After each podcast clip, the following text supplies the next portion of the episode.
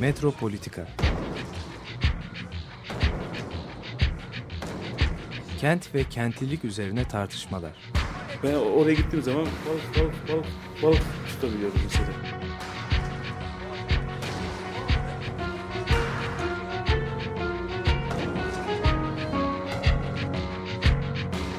Hazırlayıp sunanlar Aysin Türkmen, Korhan Gümüş ve Murat Güvenç.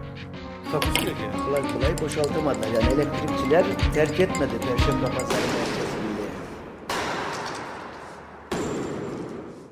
Merhaba sevgili Açık Radyo dinleyicileri.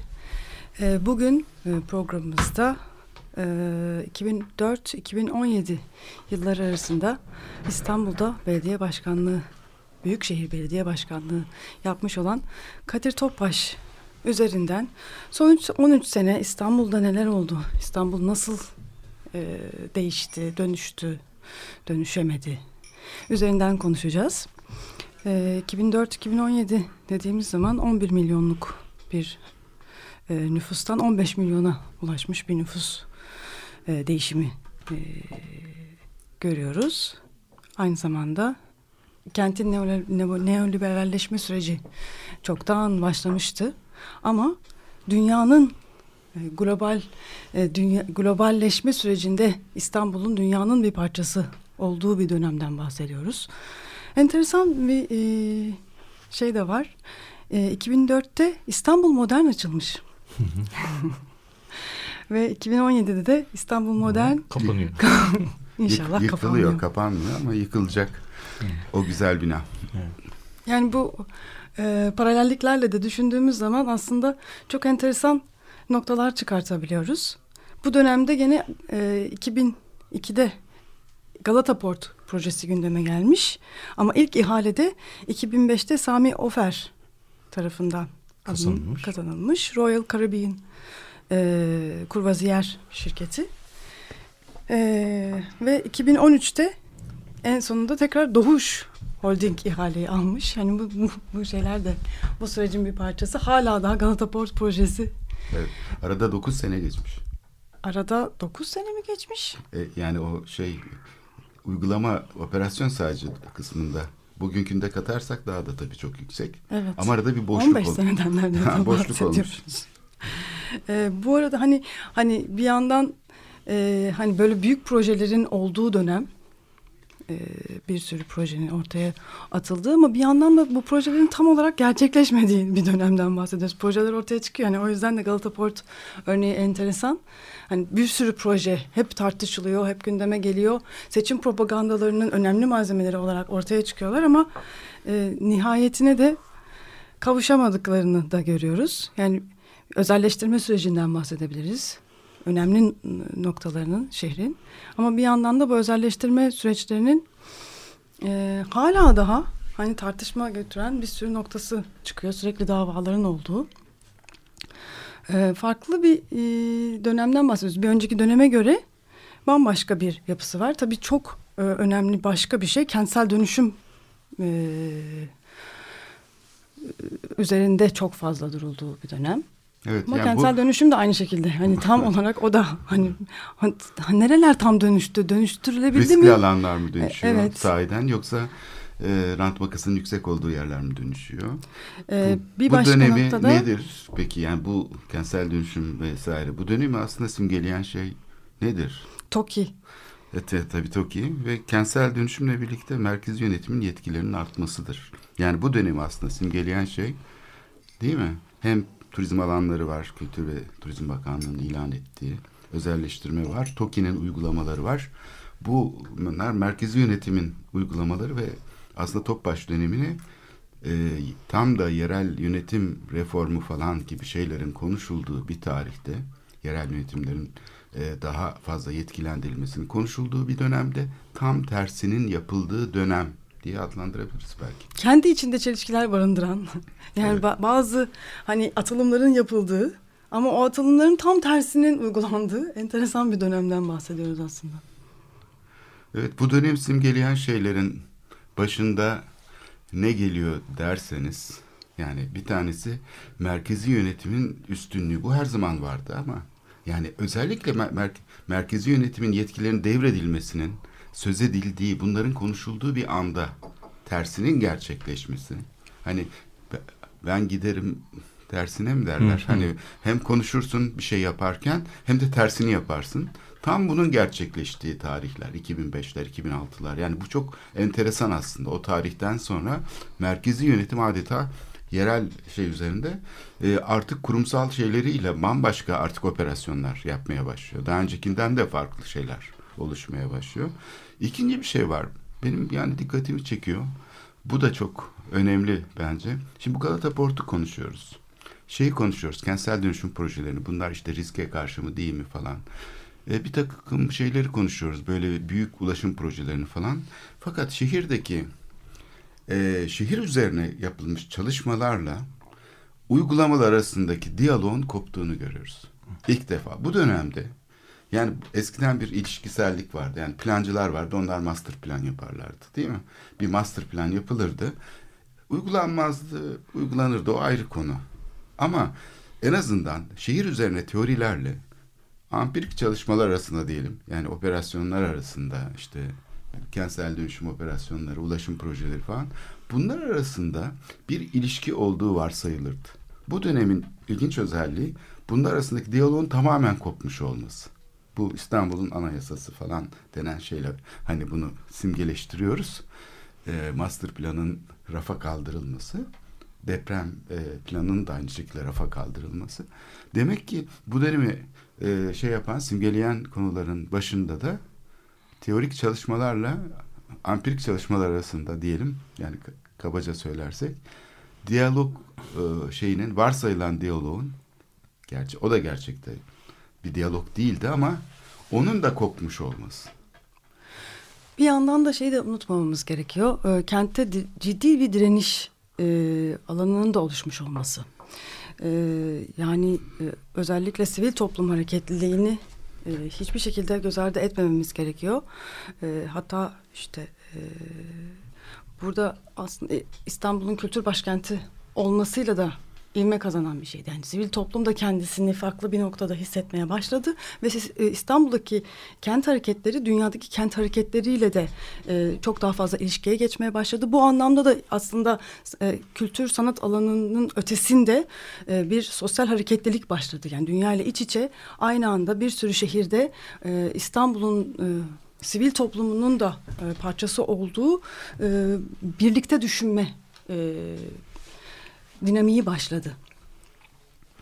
Evet bu 2010'lara gelirken çok arttıydı değil mi böyle bir şey? Evet tabii yani sen mesela e, Korhan ta o Habitat günlerinden itibaren hatırlıyor. Bu sivil toplum meselesi de gökten inmedi. Yani Türkiye'de e, Habitat 2'de e, bunun bir e, kent yönetiminde yeni aktör olarak bir e, sivil toplum e, deklarasyonu İstanbul Deklarasyonu'nda mesela bu sivil toplum katkısının ne kadar önemli olduğu şey yapıldı. Arkasından 200 sene sonra depremde bunun bir çeşit uygulaması oldu.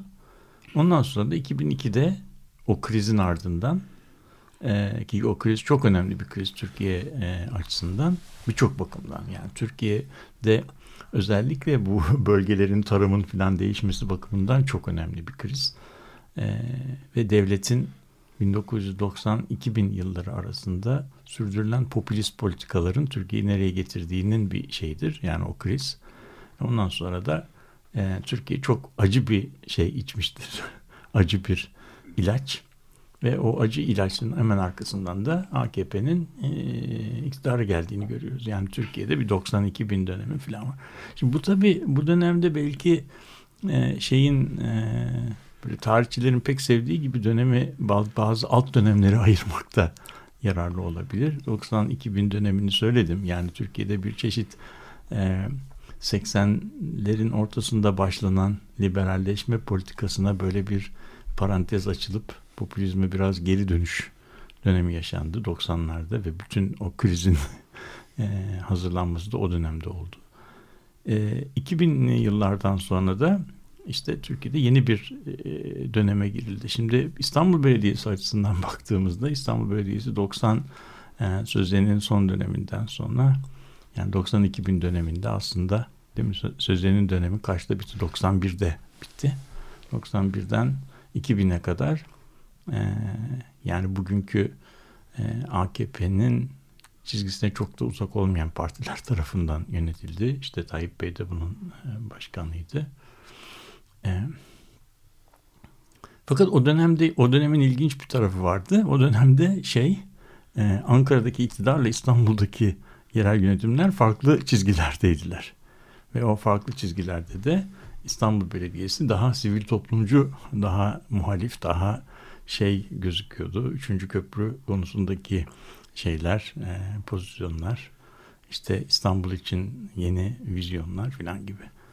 E, 2000 krizinden sonra 2000 krizinden sonra bu şeyin hani bir hızlı dönem, büyüme dönemi var. E, o hızlı büyüme döneminde İstanbul Belediyesi işte bu İstanbul Kültür Başkenti dediğimiz e, projeye kadar ki onun bütün öyküsünü şey bir gün program yapalım şey anlatsın. e, Korhan anlatsın. Büyük e, şeyini biliyor. Çok e, heyecanlı bir tefrika yapılabilecek bir şeydir. E, ondan sonra ben ben o o programın yani 2010 e, Kültür Başkenti e, projesinin sonuçlarından itibaren bir şey görüyorum. Yani o 2010 yılını şey yaptı. Bir yol ayrımına gelmiş oluyor. Yani İstanbul Belediyesi ondan sonra başka bir yola gidiyor ve bence 2010'dan önce yapılanlarla 2000 sonundan sonra yapılanlar tutum yaklaşım bakımından önemli ölçüde farklılaşıyor. Yani ileride bunun tarihini yazacaklar. Belki bunu ayrıntılı olarak bakarlarsa oralarda ilginç şeyler e, görebileceklerdir. Ben burada doğrusu ne görüyorum? E, uzun bir konuşma yapmak istemiyorum ama şöyle bir şey var.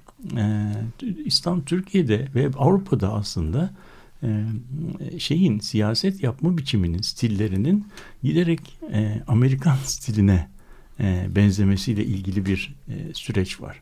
Şimdi siyaset biliminde e, siyaset biliminde iki tür parti, iki tür demokrasi anlayışı var. Bunlardan bir tanesi Avrupa tipi partiler. Bunlara programlı e, partiler deniyor. Programatik partiler deniyor. Yani buradaki burada partiler e, kamuoyunun karşısına iç tutarlılığı olan bir programla çıkıyorlar. Ve bu programda da işte e, spor konusunda ne politikaları olacak, e, iktisat politikaları nasıl olacak, tarım politikaları nasıl olacak bunları anlatıyorlar. Ve insanlara bir çeşit bir programı e, satıyorlar teorik olarak. O şeyde yani seçmen de hangi program arasında şey yapıyorsa onun oy veriyor. Şimdi Amerika'da Amerika'da e, böyle bir programın yapılamayacağını e, Amerikan düşüncesi söylüyor. Yani toplumu e, şey yapan, angaje eden bir programın, iş tutarlılığı olan bir programın kurulamayacağı düşünülüyor. Amerika'daki partiler bir, e, seçim olmadan kurulmuş koalisyonlar. Amerika'daki partilerin amacı birisini başkan seçmek ve o başkan üzerinden de bazı atamalar yapmak. Devlet aygıtını e, kontrol eden anahtar pozisyonlara atamalar yapmak. Ve onun sayesinde de onun sayesinde o şey dönemini yani başkanlık dönemini 4 yıl 5 yıl e, idare etmek ama ondan sonra da yeni seçimlere hazırlanmak. Yani Amerika'da aslında siyasi partiler e, seçim ve aday odaklı partiler. Onların part, şey program, proje e, falan gibi bir şeyleri yok ve bunun yapılamayacağını iddia ediyorlar. Çünkü e, aynı anda hem işçi sınıfını hem e, patronları hem işte etnik grupları farklı çıkarları olan bağlayan iş tutarlı olan bir programın e, istenemeyeceğini söylüyorlar. Ve Amerika'da biliyorsunuz şey yok. Partilerin partilerin içinde parti disiplini diye bir şey de yok.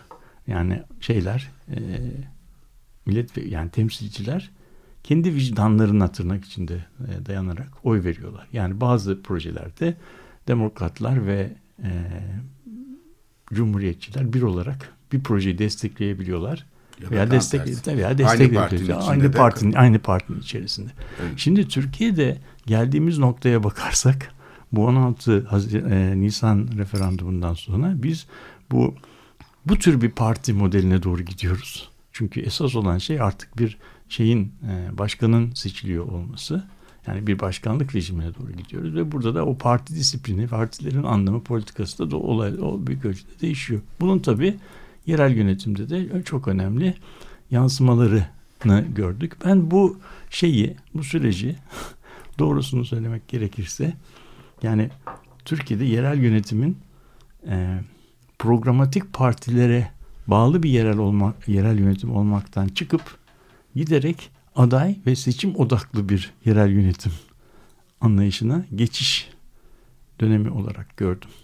Çok uzun oldu özür dilerim. Burada sizleri dinliyorum. E, önemli bir şey söylüyorsun çünkü sahiden e, bu yani siyasal partiler aslında 19. yüzyılda bir tür tasarım idealleri üstüne kurulmuştur. Yani bunların aslında şeyleri vardır değil mi? Bir böyle programları vardır ve bu e, kalıcıdır. Yani dönemden döneme değişmez.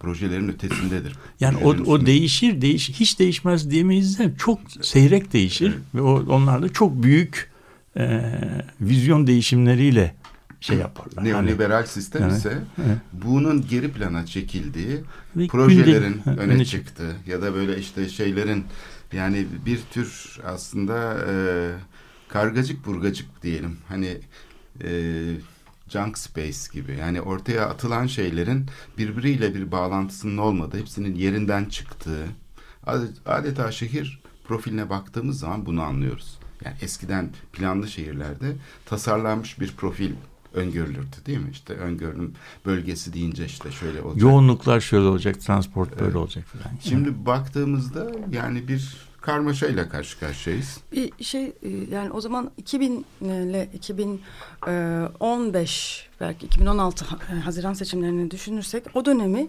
yani projeni getir. Hani bize proje getirin diyen Hı. belediye başkanları, festivallerin inanılmaz bir boyutta sayıca artmış olması e, tamamen proje odaklı bir yerel yönetim sisteminin e, ağırlığıyla devam eden Tabii, bir dönem olduğunu da söylememiz gerekiyor. Yani herkesin festival yaptı. Yani işte Kırşehir, işte Çankırı Hı. hani böyle hani artık hani e, en e, hani e, küçük be, belediyelerin dahi artık proje yapmak üzerine kendilerini e, ayarladıkları bir dönem yaşadık. E, bunu aslında İstanbul üzerinden konuşuyoruz ama bütün e, yani Türkiye hatta bütün dünya böyleydi. Tabii tabii. Yani Bilbao'da aslında işte o modern sanat müzesinin kurulmasıyla da bağlantılı bu. Bilbao denilen şehrin dünyaya çıkmasıyla artık hani e, hiç adı sayını dünyada duyulmayacak bir şehirde biz de Bilbao olmalıyız demeye başladı. Bu dönemin aslında kapanmaya başladığını görüyoruz. Evet. evet, burada herkes bütün yerleşmeler aslında birbirleriyle medya görünürlüğü üzerinde şey yapıyorlar, yarışıyorlar.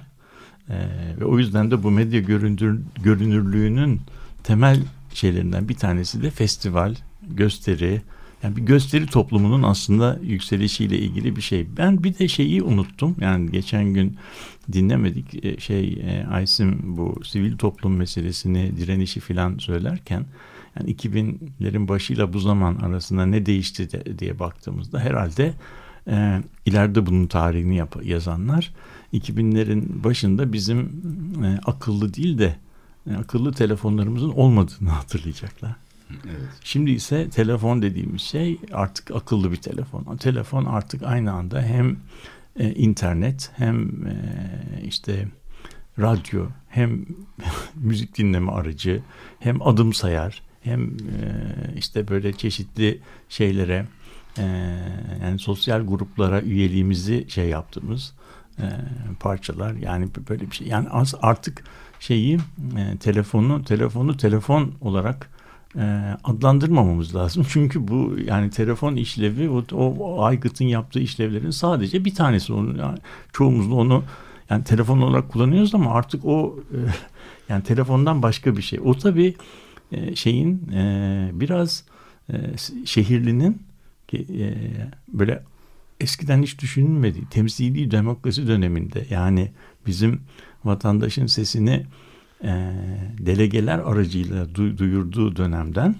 şimdi doğrudan e, topa girdiği bir dönem oluyor. Şimdi bu yüzden şehirde herhangi bir şey derhal yani yapıldığı, yaşandığı anda, aşındığı, yapıldığı, gözlendiği yerde derhal gündeme gelebiliyor. Bu tabii hem politikacıların işini zorlaştırıyor hem de politika yapma biçimini değiştiriyor. Yani onlar artık şeylere, olaylara çok ani yanıtlar vermeleri gerekiyor filan. Yani bu şey yani yerel yönetimin yani hem bağlamı değişti hem araçları değişti hem e, politika e, yapma biçimleri değişti. Tabii yerel yönetimlerin hani bu anlamda da e, dikkate almaları gereken e, halk da değişti. E, tabii yani halk demin. değiştiği için yani halkın beklentileri ve katılım biçimleri aslında hani değiştirilmek için de uğraşıldı. Hani bu projelerle, festivallerle hani gelin hani parçası olun, katılın. E, bir yandan değişti ama bir yandan da nasıl katılacağıyla ilgili yerel yönetimlerde hep bir kaygı, endişe hani. Orada e, bir şekilde bir kut- hep kutlayalım. Müphemlik var Evet. aslında. Yani katılım konusu hani 96'da diyelim Habitat e, şeyinin aslında formüle etmeye çalıştığı konuydu. 94'te başladı. Hatta 92'de Rio konferansında başladı ama Türkiye'de bu iş 94'te başladı. Yani ev sahibi komitenin kurulmasıyla birlikte sivil toplum kuruluşları örgütlendiler ve konu temelli çalışma grupları oluşturdular. Bu konu temelli çalışma grupları bugün hala sürüyor. Yani kadın konusunda, insan hakları konusunda, çevre konusunda konu temelli çalışma grupları bir araya geldiler ve o zamana kadar siyasi ayrımlar nedeniyle yan yana gelmemiş insan hakları konusunda çalışan gruplar mesela ilk defa e, birbirine karşıt görüşlerdeki insan hakları kuruluşları bir araya gelip ortak kamusal alanı tanımlamaya başladılar. Bu çok yepyeni bir şeydi. Yani bugüne kadar karşıt cephelerde yer almışlardı bu gruplar. İlk defa bir araya gelip daha e, ilkesel konuları konuşup daha jenerik manada politikanın e, şeyi üzerine e, oturduğu temeller üzerine konuşmaya başladılar. İnsan hakları politikalarının. Şimdi bu çok çok yeni bir durumdu. E, fakat burada bir e, şey vardı, karmaşıklık. Bu karmaşıklık ileride çok daha farklı sonuçlar yarattı. Bu karmaşıklık bizzatihi sivil toplum kavramının kendisinden kaynaklanıyordu. Çünkü sivil toplum kavramı aslında birbirine karşıt iki tane şeyi, oluşumu, iki tane farklı pozisyonu aynı anda işaret etmek gibi bir çelişki yaşıyordu. Bir de birbirine eşit. Yani e, sivil toplum bir taraftan halkı temsil ediyor. Sivil toplum aynı anda da e, konu temelinde çalışan ve tam da e, şey olması gereken yani e, bilgi üretimiyle ilgili konuları içeren uzmanlıklar, profesyonellikler vesaire bunların şeyin iktidar veya piyasa güdümlü olmaktan çıkıp bir üçüncü taraf haline gelip doğrudan doğruya kapasite geliştirici bir rol üstlenmesi. Yani herhangi bir topluluğu, bir çıkar grubunu temsil etmek değil. Herhangi bir kamu yararını temsil etmek değil. Doğrudan doğruya sivil toplumun güçlenmesi için ara kendisinden bile bağımsız hareket eden bir şey. Bu topluluklar genellikle çünkü kendilerinden bağımsız değildir. Yani sonuçta uzman dediğimiz grupta kendi kamu yararını temsil eder. Doğrular, yanlışlar üzerinden giderek. İlk defa doğrular ve yanlışlar üzerinden konuşan bir uzman topluluk değil, aslında çoklu bir ortamda kritik bir düşünce şeyinde bilgi yönelimli süreçler yaratmayı hedefleyen bir tema oluşturuldu 96'da. Habitat'ın farkı aslında düz temsile dayanan demokratik kitle örgütleri, sendikalar, meslek örgütleri gibi yani meslek insanlarının çıkarlarını savunan örgütler değil, doğrudan doğruya bu şeylerden, ilgi alanlarından bağımsızlaşan fakat aynı zamanda da konu temelinde çalışan ve böylece siyasal bir, bir süreçlere gönüllülük temelli. e, Yani bağımsızlık temelli diyelim. Çünkü o şeyin e, temeli yani gönüllü kuruluşlar e, adı çok önerildi sivil toplum yerine. Tabii yani ama söylemek istediğim orada şöyle bir şey yani e, oradaki belki yani tema program e, program odaklı olması çok önemli. Çünkü şöyle bir şey yani sivil toplumun şeyinde ben bir grup beni heyecanlandırdığı sürece orada varımdır. E, ben orada bir iktidar arayışında değilimdir.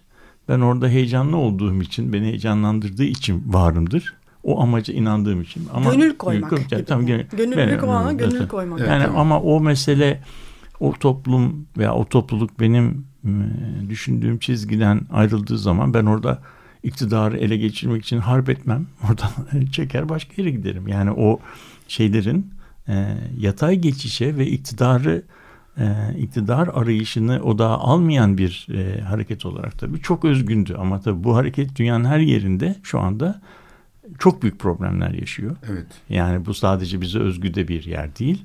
E, bu onun için ve bu yeni teknolojiler, yeni siyaset biçimleri de e, bazıları buna yardım ederken bazı gelişmelerde burada son derece ket vurucu oluyor. Yani Evet burada şimdi bir kapanma süreci yaşandı. Ondan sonra işte tam bu tarif ettiğimiz noktada bir kırılma oldu.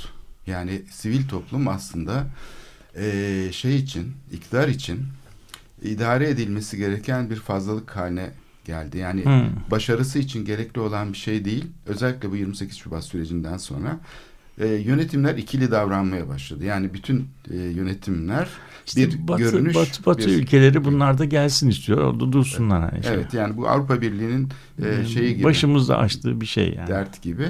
Oysa ki e, buradaki şey katılım biçimi aslında yönetim yapılanmasını ilgilendiriyordu. Yani saklayalım da aman mesela şimdi örnek verelim mi? E, Yeni kapıda diyelim bir proje yapılmaya çalışıyordu. Sivil toplum hareketi bu projeyi dönüştürdü. Oraya bir muazzam bir AVM yapılıyordu.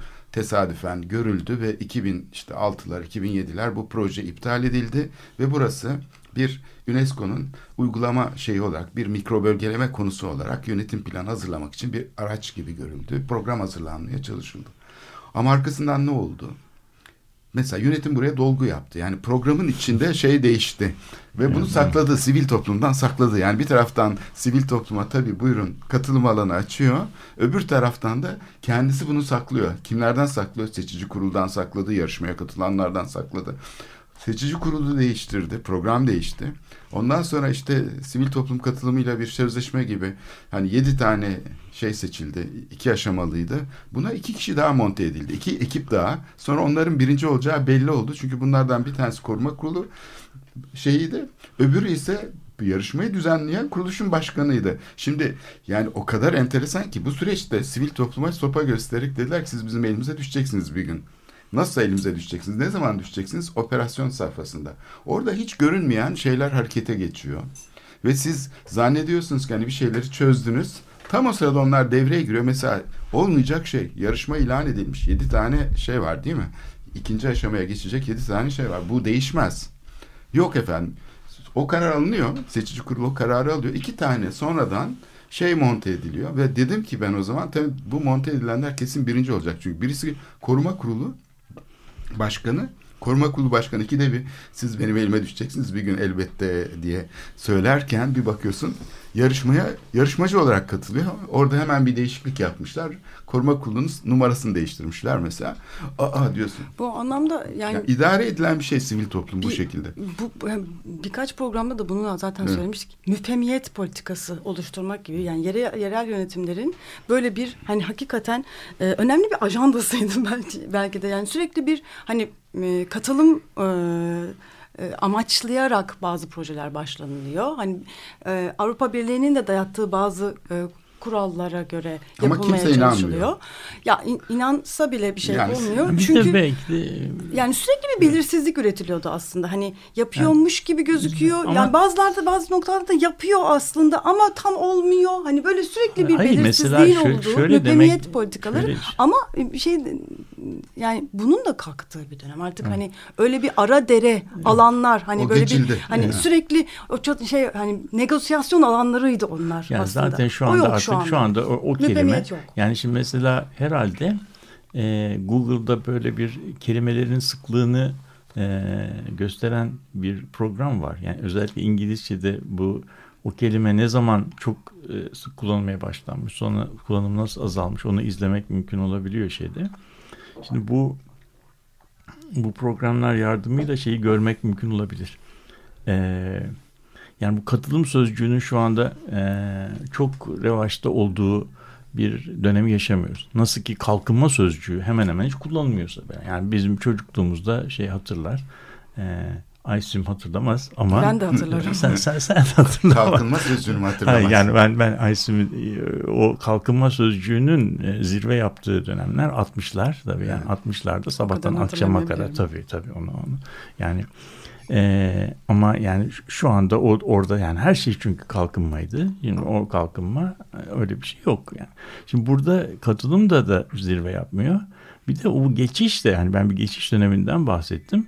Burada şeyi yaşadık biz yani bir de e, böyle bir e, Mesela vapurların tasarım e, şeyleri konusunda yüz binlerce kişinin katıldığı hani anketler yapılırken e, şehirde insanların gündelik hayatında vapurların stilinden çok daha önemli. Ben vapurların stili önemsizdir demiyorum ama ondan çok daha önemsiz, önemli.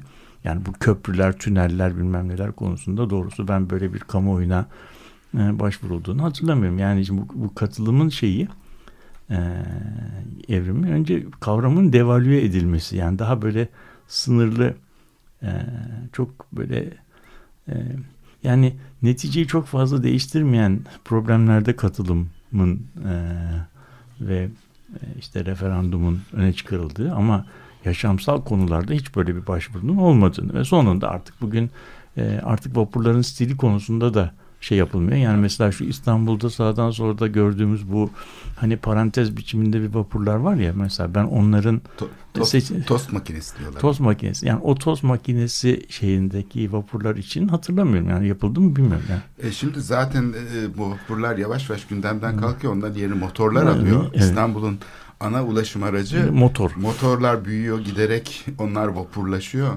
E, yeni vapur içinde herhalde belediyenin bir girişimi yok fakat e, bu başarısızlık yani belediyenin İstanbul'un en önemli değerlerinden biri. Yani dünyada herhalde e, böyle bir vapur dizayn. sistemi açısından yani bütün bir iskeleleriyle, bakım yani... istasyonlarıyla, her şeyle yani eğitim olan içinde bir eğitim sistemi bile olan muazzam bir ulaşım e, altyapı şeyi var, modeli varken bunu sıfırlamak herhalde birçok e, açıdan yani tam da e, bu dönemde sıfırlandı. Yani bu deniz ulaşımının kamu sistemi olmaktan çıkması. Mesela bu çok ilginç konulardan biri. Evet, e, bir kısacık müzik arası verelim e, isterseniz. Hararetle e, son 15 yılı tartışırken Mark Aryan'dan dinliyoruz İstanbul. Istanbul,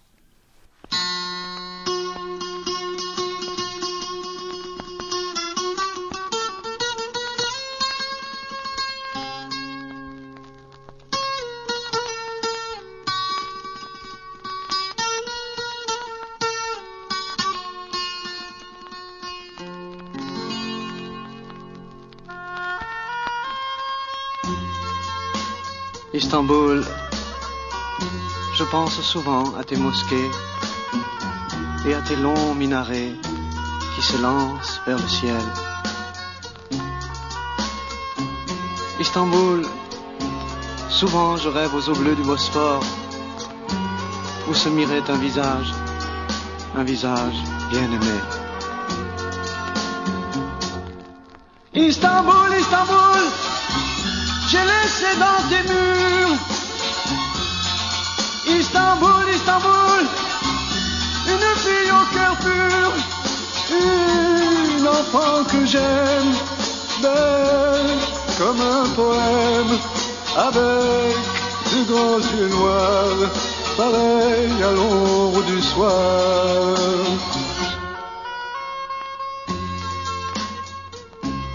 Istanbul, pourquoi la vie sépare-t-elle les amants?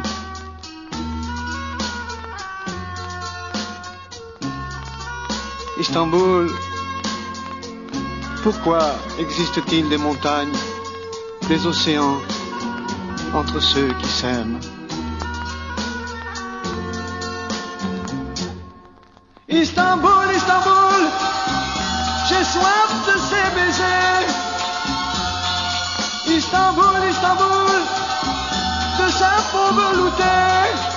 J'ai faim de son regard, je voudrais la revoir pour abreuver mon cœur d'un peu de bonheur.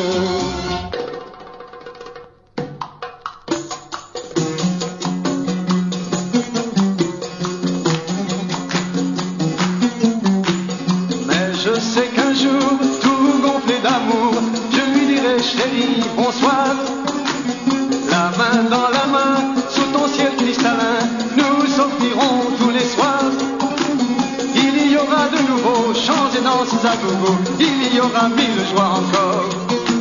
Et avec tous nos amis, nous irons boire du raki dans les beaux restaurants du Bosphore.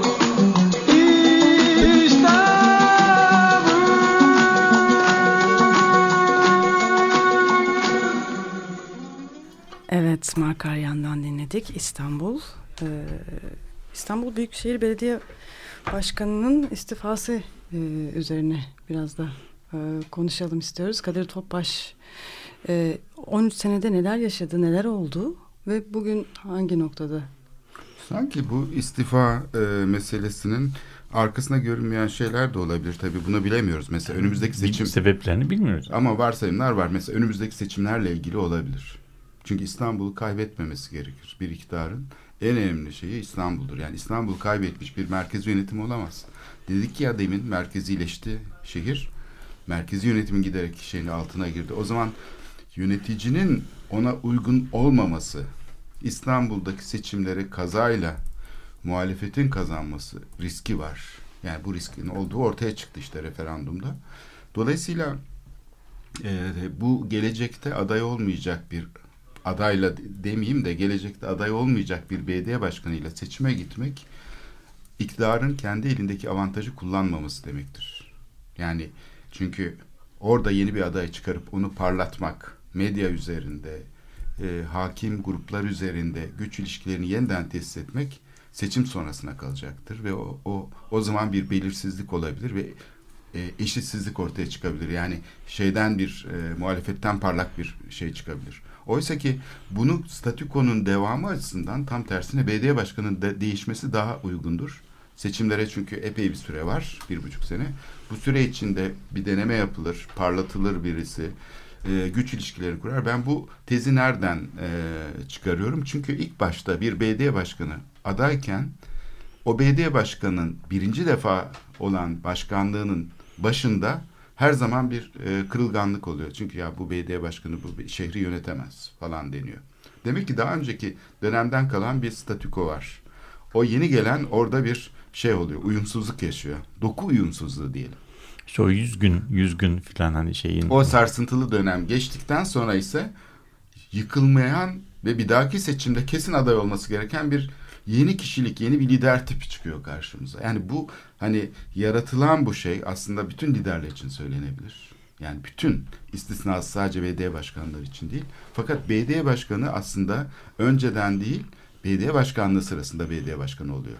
Yani inşa edilme süreci belediye başkanlığının kendi içindeki patronaj sistemlerinin oluşması, işte şeyleri paylaştırması, gücü yetkiyi paylaşması, bunlarla kurduğu ilişki, bu merkezle kurduğu ilişki, bu merkezden yerele olan ilişkileri, akışları, o kanalları düzenlemesi. Şimdi bunu e, yeniden kurmak her zaman çok riskli. Burada bir nokta daha var. Başka bir nokta. Yani şimdi 15 milyon bir şehirden bahsediyoruz. İstanbul'dan bahsediyoruz. Yani Türkiye'nin e, dinamosundan bahsediyoruz. Ve e, buranın başına geçecek e, yeni bir kişilikten bahsediyoruz. Bu tabii daha büyük iktidar e, için de kesinlikle bir e, yeni bir aday demek. Yani bu, bu eğer bahsettiğin süreci başarıyla gerçekleştirirse bir aday gideceği yer e, Recep Tayyip Erdoğan'ın olduğu gibi Başkanlık. Başkanlık. Şimdi bu tabii yani bu ulus devlet siyasetini belirleyen şehirdir İstanbul. Tamam ama yani şimdi bu tabii bak deminki hem, işte hem, hem Aysim'in söylediği hem senin söylediğin de, demin benim söylediğimle bir yerde şey yapıyor. E, örtüşüyor. Yani şimdi bu durumda biz artık belediyenin bu şehirle ilgili projesi ne olsun diye konuşmuyoruz programı ne olsun diye konuşmuyoruz. Ne konuşuyoruz? Önümüzdeki seçimleri, adayın e, kişiliği, karizması, şey ve bunun e, bu gücü konuşuyoruz. Yani Gücü şey, kim eline geçirecek? Yani bu aslında yani bu konuştuğumuz şey dünyada bugün var olan çok önemli bir e, siyasi e, anlayışın da bir tezahürü. Yani bunun bir küresel tarafı da var. Bize özgü bir şey de değil. Yani şeyde bakarsak yani Fransa'da bakarsak işte Paris belediye başkanlarından Mesela Şirak Cumhurbaşkanı oldu.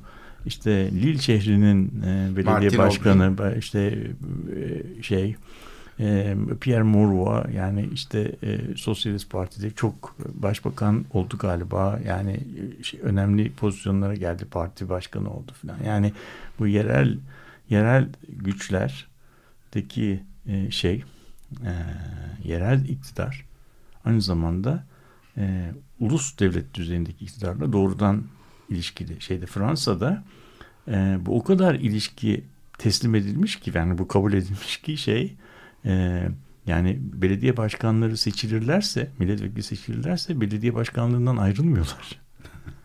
E, devam burada ediyor. De- de- devam ediyor. E, yani Türkiye'de yani- de öyle. Ayrıldı mı yani? Hayır yani şimdi ama yani or, şekli şeklen de ayrılmıyorlar. Hmm.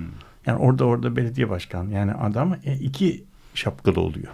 Yani bu yerellikle olan e, ilişki tabii çok çok çok önemli. E, Türkiye'de de zannediyorum şeylerin yani şehir problemlerinin konuşulmadığı ama seçimlerin ve adayların konuşulduğu bir e, yerel seçime doğru gidiyoruz. Yani bu şehir nasıl olsun? Biz ne yapalım? Önü çocuklara yani Ne bırakacağız? ne bırakalım? Yani bu okul servisleri böyle devam etsin mi? Mesela bu belediye açısından önemli bir şey değil mi? Bence çok önemli. Yani oyun çocuk oyun alanları, kreşler, eee, okul öncesi çocuklar için yapılacak eee, hani bir sosyal hizmetler. Bunlar bence belediyeler açısından yani başkanın kişiliğinden çok daha fazla insanların gündelik hayatlarına değecek şeyler ama biz bunları konuşmuyoruz. Yani biz burada baş, baştan aşağıya şey konuşuyoruz yani. Ve e, sonuçta şuna gidecek bütün işaretler yani biz bir başkanı e, seçmene benimsetir seçtirirsek bu benim demin söylediğim problemlerin hepsi zaten kendiliğinden hallolacak gibi. Halbuki öyle değil. Yani onu e, onun e, seçilmesini sağlayan koalisyonlar bazı işleri kolaylaştırırken bazı işlerinde hiç gündeme gelmemesi e, sonucunu doğurabilirler. Çünkü sonuçta belediye başkanları bir tıpkı bütün başkanlık rejimlerinde olduğu gibi bir e, koalisyonların sonucu oluyor. Yani Amerika Bir- Birleşik Devletleri'nin başkanı bir koalisyonun e, Peki. yani şimdi bu, bunun e, bu tabii çok e, önemli bir geleceğe de yani senin söylediğin hani geçmişe yönelik bir- değerlendirme var. Bir de şu anda biz geleceğimizi de e, bir şekilde inşa ediyoruz ve bunu da daha önce alışık olmadığımız terimler üzerinden yapıyoruz. Evet şimdi burada yani Türkiye özgü bir durum da aslında e, siyasi şeyin yapının aslında geleneksel bir şey var. E, kırılması var. Yani bir tarafta işte popülizm damarı var. Bu daha çok bir sınıf e, çelişkisinin inkar edilmesine dayanan bir ilişki biçimi. Yani temsil ilişkisi aslında e, şeyi e, doğrudan bir temsille aslında e, itilmiş olan siyasi alandan itilmiş olan e, işaretsizleşmiş olan çevreyi tekrar taşıma kabiliyeti varmış gibi gösteriyor ama tekrar işaretsizleştirerek yani popülizmin temeli aslında bir şey. Bunun içinde de bir başka çekirdek var. Bu çekirdekle aslında koalisyon tabii bu. E, tamamen e, bürokratik bir e, yönetim şeyi. Yani aslında İşte o da devlet patronaj bürokrasi. yani o Evet, popülizmi. patronajı oluşturan bu ikilisi aslında. Yani Evet, teki bir tanesi yetmiyor. İkisi iç içe tabii, giriyor. tabii, tabii. Ve bugünkü iktidar yapısını oluşturuyor. Yani hem ona ihtiyacı var hem ona. Evet. Yani tek değil devletin iki eli var. Bu senin söylediğin aslında yani şu anda benim üzülerek söylediğim gibi yani Avrupa'da da birçok yerde yani bu temsili siyasetin e, bence bu popülizm ve patronaj temsili siyasetin bir çeşit onulmaz bir hastalığı. Yani sonuçta bu e, bu hastalığa bütün siyasi partiler bir şekilde biraz Kesinlikle. tut- ve Evet. burada burada şimdi bunu bunu kontrol edecek. Yani bu sistemin e, çığırından çıkmasını e, kontrol edecek şey sistemin içerisindeki kurumsal yapılar.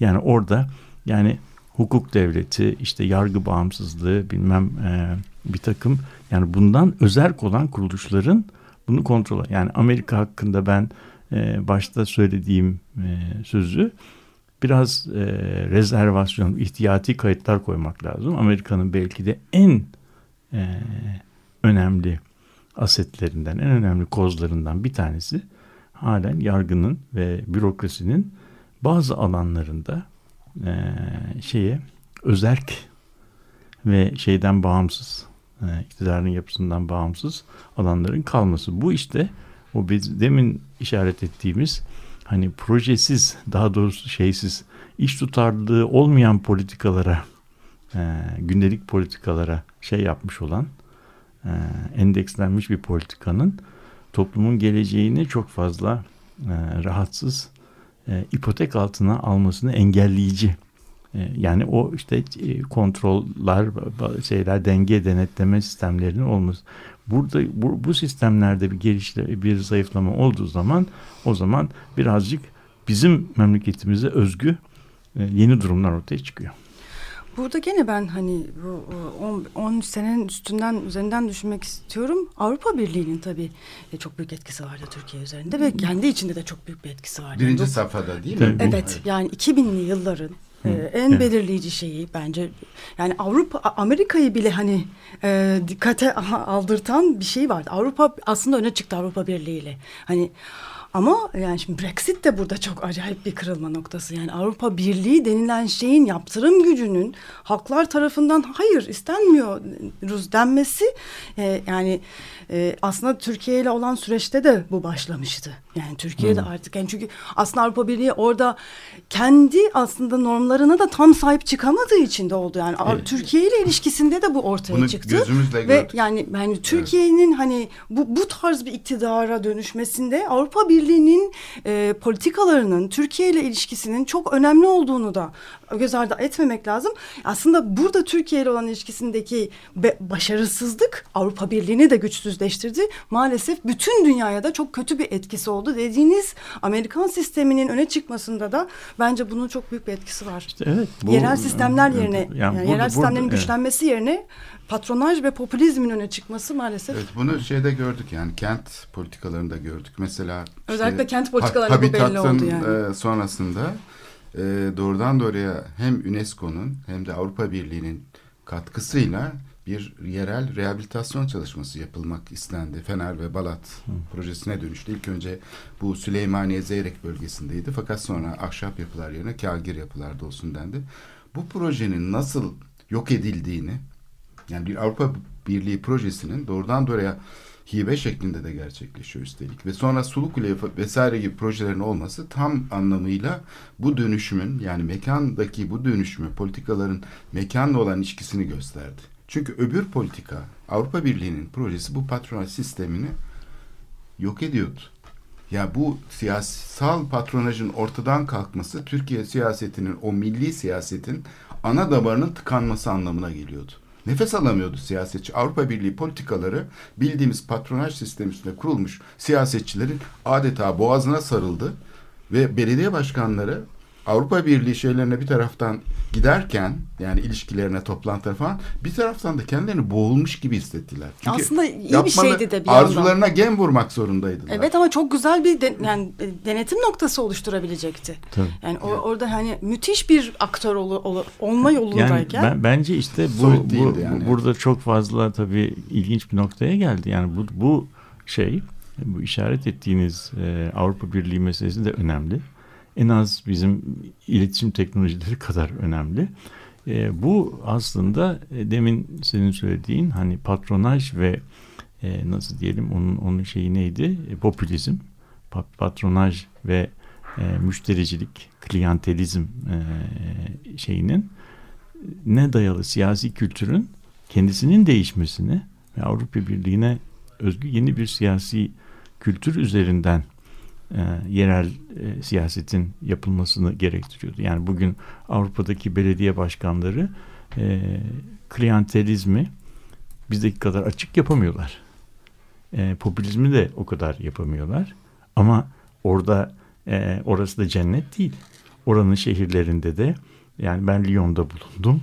Ne tür dümenler dönüyor, ne tür yerel yerel şeyler onları biliyoruz. Fakat orada dönen yani oradaki oyunun kuralları, terimleri e, biraz serbest güreş değil de Greko-Roman güreş. Yani başka türlü bir e, başka türlü bir düzey. Şimdi burada siya, yerel siyasetçi Türkiye şehirlerinde siyaset yapma biçimini o düzeye çıkaramıyorsa o zaman tabii Avrupa Birliği politikaları yerel düzeyde bir ayak bağı, bir şey.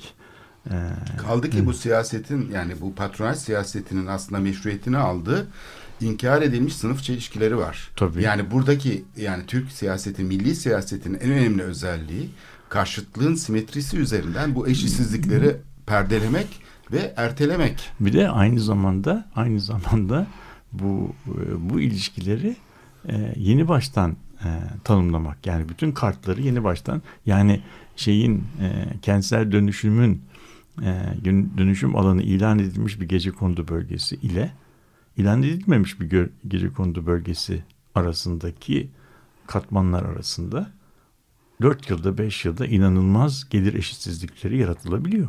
Yani bu aynı zamanda sosyal bütün göstergeler açısından aynı düzeyde olan insanların bir kısmına e, şey yaparken çalışırken ötekilerini cezalandırıyor. Bu tabii hiç olmayan, var olmayan eşitsizliklerin e, inşa edilmesine yol açıyor. Yani eşitsizlikler kalıcı olmuyor. Evet, Semaerlerin deyimiyle evet, yoksulluk yer değiştirebiliyor. Tabii tabii. Evet, bu tabii. çok önemli bir teşhis. Çünkü yani iki parsel bitişik diyelim. Hani Levent'ten örnek verelim. Yapılaşmış bir alandaki rant artışı hani bire iki iken öbürki yapılaşmamış bire, alanda bire bin oluyor mesela. evet. E, böyle olunca tabii mekan politikaları e, çok e, şey oluyor. Müthiş eşitsizlik yaratıcı bir şey oluyor. Ve için. yani eski eskiden e, hakkında konuşulabilir olmaktan çıkıyor.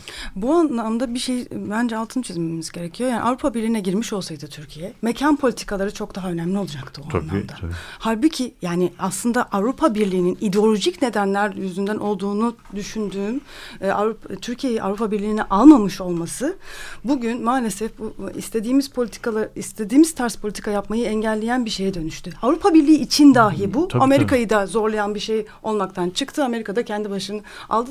Bütün dünyayı tekrar kendi politik sistemine uyduran başka bir şeye dönüştürdü. Yani aslında dünya tarihi açısından çok kritik bir noktaydı. Evet. Bir, bir şey kaçırıldı. Önemli bir fırsat evet. kaçırıldı ve bu da ideoloji yüzünden oldu. Evet. Belediye başkanları gördüğünüz gibi değişiyor. Her zaman yeni bir başlangıç yapmak mümkün. Avrupa Birliği'nin bu konudaki yani kırılganlığı ve işte diyelim yani buradaki şeyi ulus devlet politikalarıyla Türkiye'deki mesela temasındaki e, şey, başarısızlık. başarısızlık aslında ders çıkarmak için çok önemli bir Evet şey. yani bence e, önümüzdeki yeni yani futbolda e, yenildikleri zaman takımlar hani önümüzdeki maçlara bakacağız diyorlar. Yani biz bu e, yenilgilerden sonra bir ders alalım. Yani bundan sonra acaba şehir politikalarını, e, yerel politikayı nasıl e, kavramsallaştıracağımızı hep beraber düşünelim. Çünkü gördüğümüz şey var olan e, sistemin pek çok bakımdan çalışmadı. Kendisi evet, yenilen pehlivan yenilmeye evet, doymaz. doymazmış. Evet ama bizim de elimizde epey bir deney birikti yani. Oyunu değiştirelim. evet. bu haftalıkta bu kadar diyoruz. İyi haftalar. Hadi bakalım.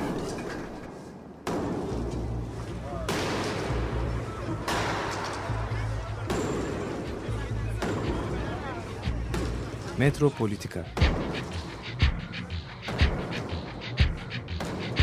Kent ve kentlilik üzerine tartışmalar. Ben oraya gittiğim zaman balık balık balık balık tutabiliyorum mesela.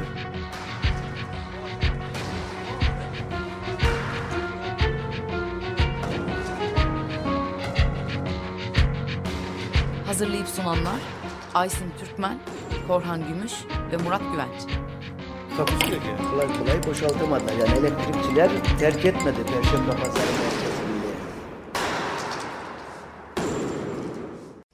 Açık Radyo program destekçisi olun. Bir veya daha fazla programa destek olmak için 212 alan koduyla 343 41 41.